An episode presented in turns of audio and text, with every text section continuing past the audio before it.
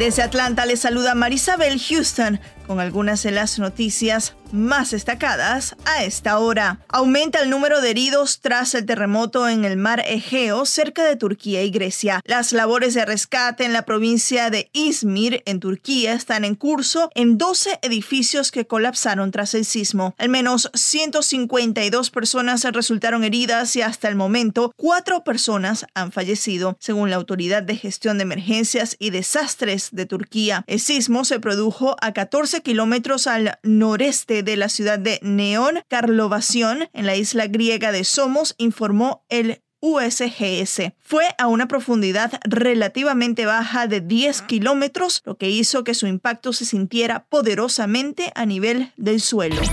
Francia ofreció enviar ayuda a Turquía y Grecia tras el terremoto de este viernes. El anuncio lo realizó el ministro del Interior de Francia, Gérald Darmanin, a través de Twitter. Francia enfatizó el apoyo de la nación a ambos países quienes, y citamos, enfrentan esta terrible prueba. Las tensiones entre Francia y Turquía han aumentado en las últimas semanas, lo que llevó al presidente de Turquía, Recep Tayyip Erdogan, a pedir un boicot a los productos franceses.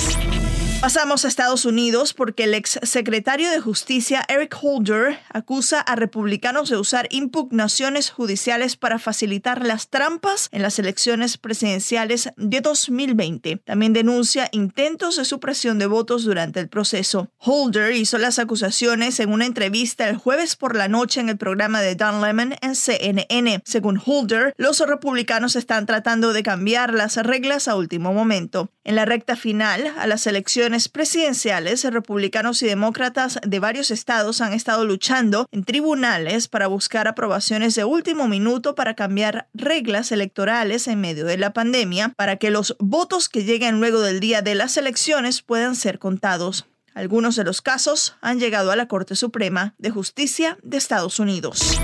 Les invitamos a escuchar el podcast Coronavirus, Realidad versus Ficción con el doctor Elmer Huerta, oncólogo, y especialista en salud pública. En el episodio de este viernes, el doctor Huerta responde a las dudas de nuestra audiencia sobre el coronavirus. Recuerden que pueden escucharlo en su app favorita. Desde Atlanta les informó Marisabel Houston. Sigan conectados e informados a través de cnnespañol.com.